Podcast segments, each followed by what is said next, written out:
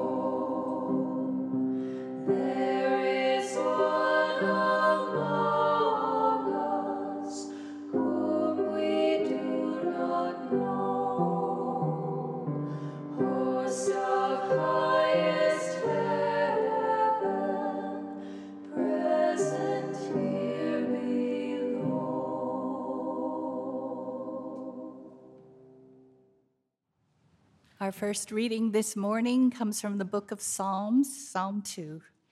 In preparation to hear these words, let us pray.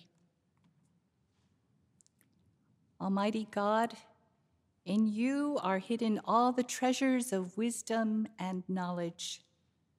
Open our eyes that we may see the wonders of your word, and give us grace that we may clearly understand and freely choose the way of your wisdom. Amen. Why do the nations conspire and the peoples plot in vain? The monarchs of the earth set themselves, and the rulers take counsel together against the Holy One and the Anointed, saying, Let us burst their bonds asunder and cast their cords from us. The one who sits in the heavens laughs. The Holy One has them in derision. Then God will speak to them in God's wrath and terrify them in God's fury, saying, I have set my king on Zion, my holy hill. I will tell of the decree of the Holy One, who said to me, You are my son. Today I have begotten you. Ask of me, and I will make the nations your heritage, and the ends of the earth your possession. You shall break them with a rod of iron, and dash them in pieces like a potter's vessel. Now, therefore, O monarchs, be wise. Be warned, O rulers of the earth. Serve the Holy One with fear.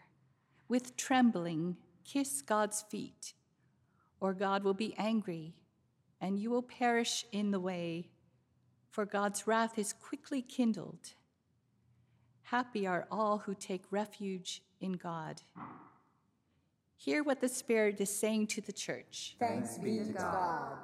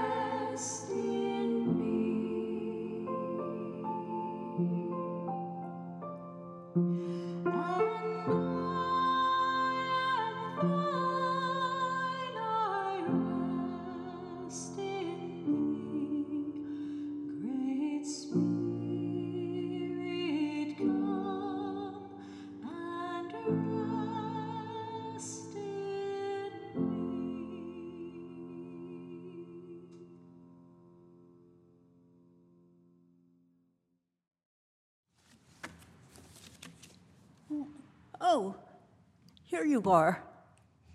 I've been looking for you. My name is Martha. I was just tidying up a bit for you around there.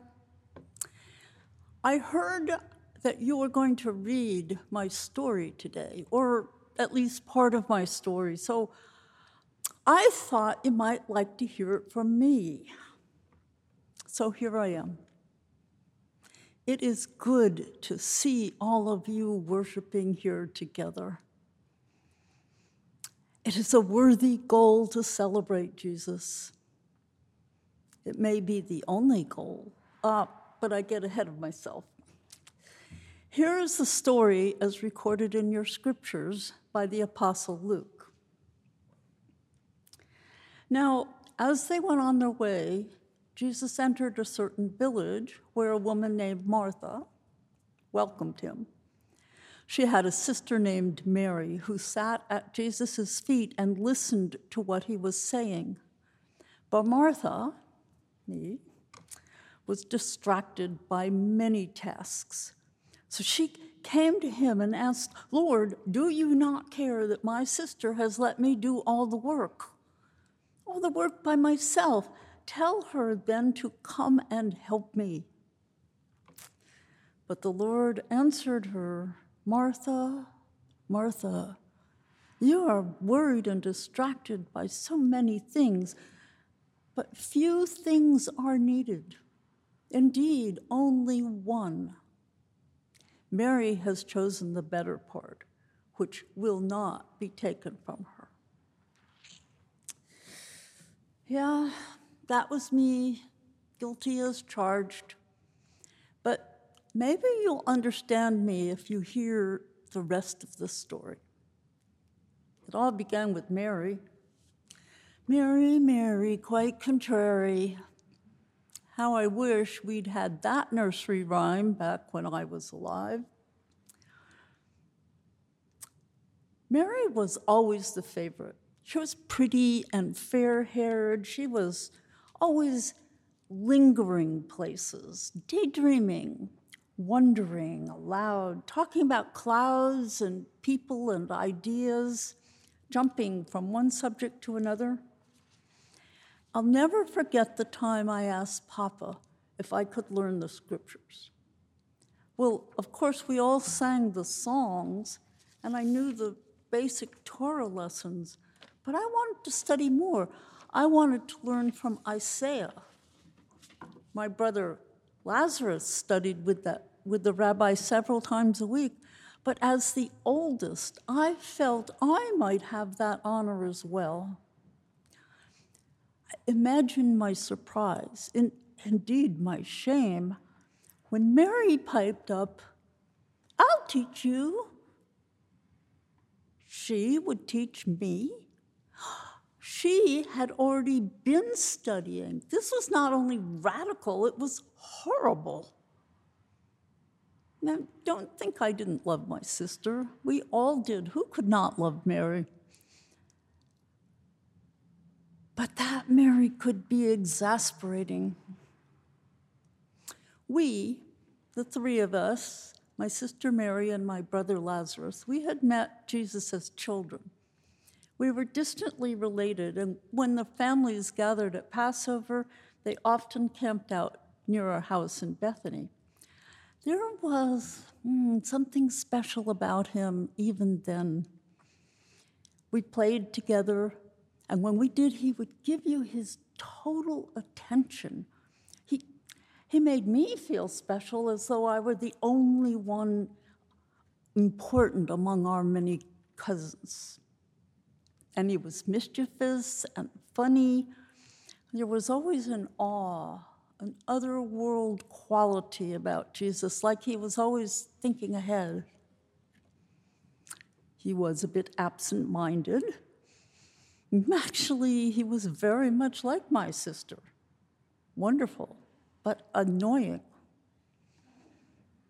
As we grew to adults, Mary and I had our marriages, and we were both early widowed. Neither of us had children. We came back to our childhood home to keep house for Lazarus, who had lost two wives in childbirth and never got interested in another. Lazarus and Jesus actually studied together at the feet of some of our greatest rabbis, and Lazarus was later ordained as a rabbi. He was um, not popular among his peers because he shunned the legalistic, retributive enforcement of the Levitical laws. He rejected unwielding ideology and he explored questioned theological effects.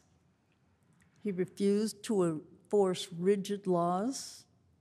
Yeah, he and Jesus were very much alike that way. Now, when Jesus' fame began to spread, and he began to wander among the countryside, preaching and teaching and healing, loving and encouraging and directing. It was to our house that Jesus came for respite, for solace. He could never go back to his mother's house. His notoriety was too great, and Mary had her hands full with the other children since the death of Joseph. So he came to us. This particular visit was unplanned. We had very little warning. We knew it could mean three or four guests, a couple dozen close disciples, or even up to a 100 eager followers. Remember those 70 who Jesus sent out? They came back and joined him. Yeah, I was excited, but I was also frantic. In the land of nomads and wilderness, the hospitality code of the ancient Near East had definite expectations. The ritual greeting with a kiss, water and ointment for washing, presentation of a large meal. Indeed, a hearty meal could spell the difference between life and death for desert travelers. I began sweeping and scrubbing and dusting and checking supplies and darting in and out of the kitchen, frantically preparing the food and putting the place in order. Every moment was precious. Time was a wasting. So much to do, so many details to cover. I hardly knew where Mary and the others were. I was so busy. Then Jesus arrived. And what happened? Mary whisked to the door to take over as hostess. I was the elder, but she pushed me aside. She ushered them all into the central room. I was standing by the kitchen door trying to count how many we would have to feed. I watched as the group gathered around him. Hardly had any formalities been done than he began to talk. He had so much to tell them, so much to teach. He talked about the mission they had been on and preparing the way for Jesus and about Samaritans.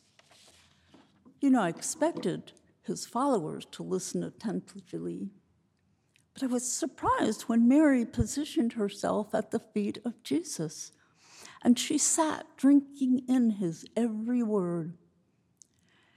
That was unheard of joining the men. Besides, I needed help.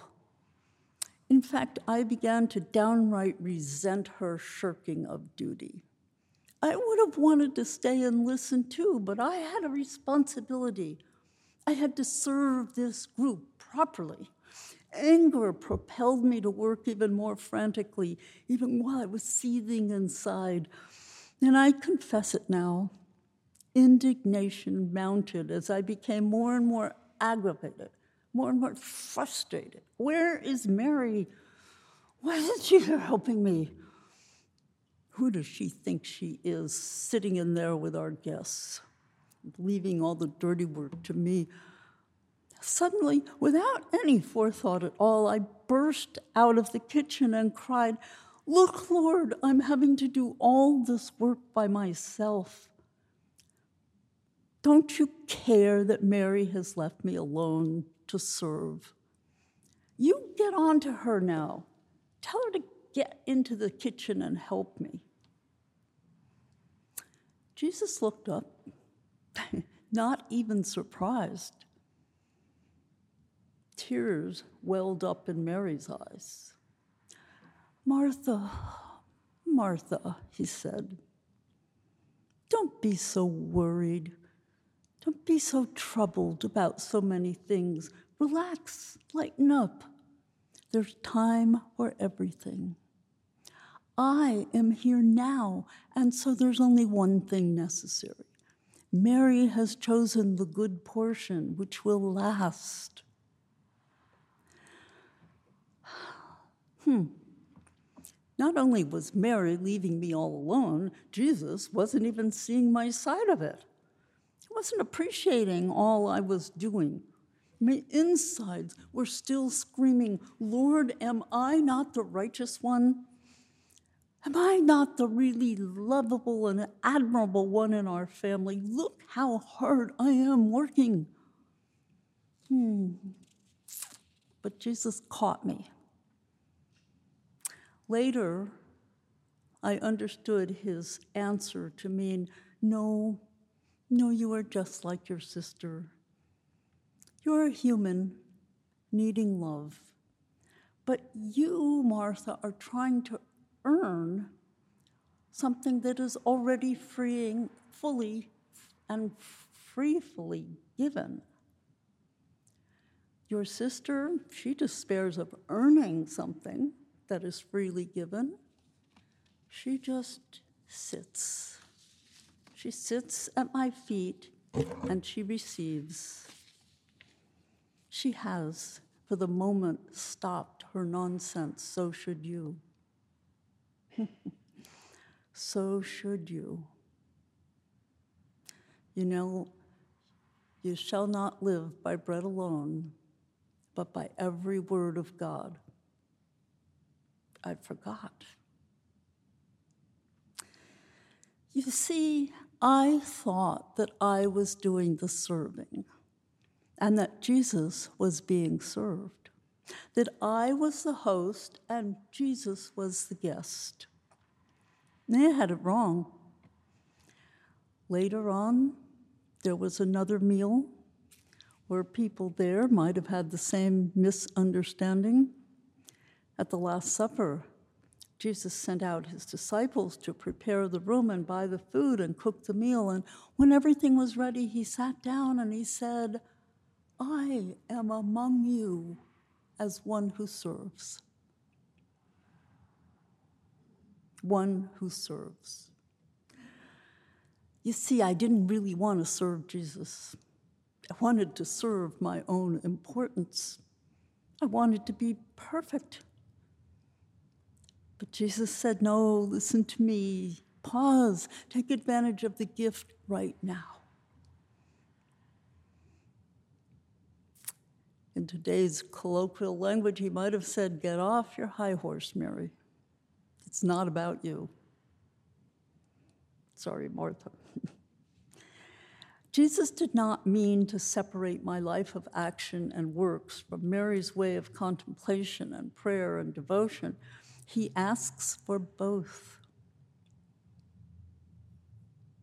But he also asks for discernment and attention. He reminded me that it's not about me and my ambition or my achievement. My motivation must be him. Sacrifice, humility, love, forgiveness. Yeah, Jesus was right to bawl me out that day. Yes, I needed time to catch my breath. But still, he didn't turn down my goat stew. And he certainly enjoyed the robe I made for him.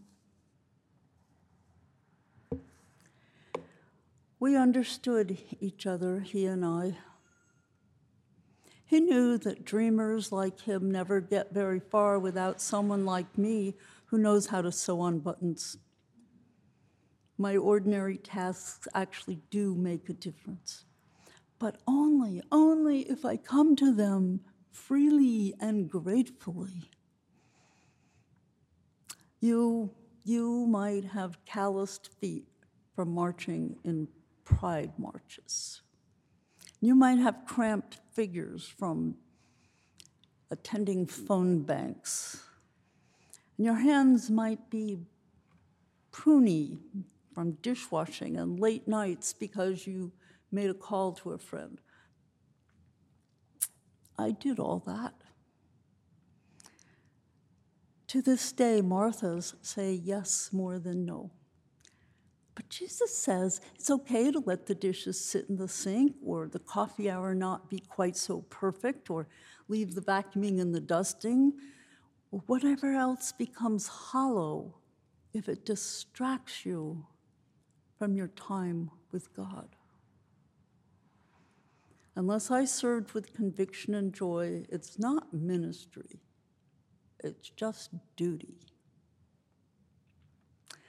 Your reformer, Martin Luther, said it another way I have so much to do today.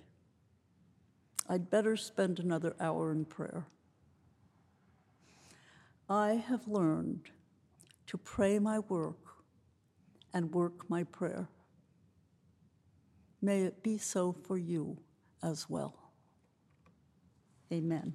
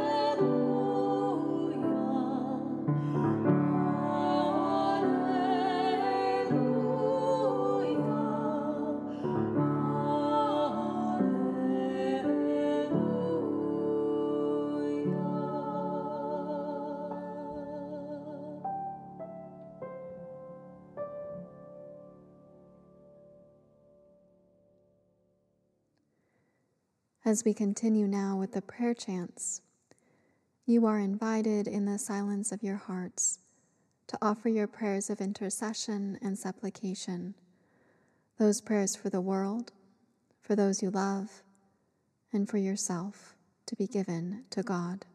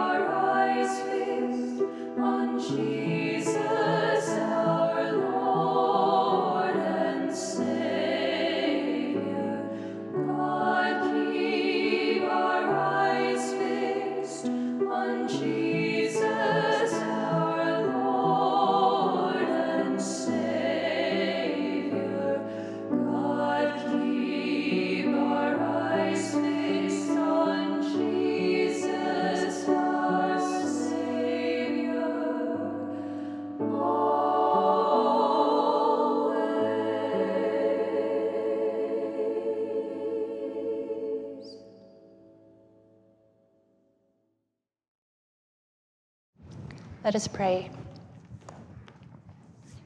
Loving God, you have spoken to us in your word. You have fed us at this table. You have given us each other and the companionship of the Holy Spirit. And for all of these really good gifts, we give you our thanks. Amen. My friends, not everything that counts can be counted. And not everything that can be counted counts. Hold this in your hearts this week as you look to the side of you that listens, that loves, that praises. And now may the peace of God, which passes all understanding, keep your hearts and your minds in the knowledge and love of God. In the faithfulness and grace and forgiveness and guidance of Jesus our Christ. And in the community of the Holy Spirit who showers us with shalom now and ever. Amen.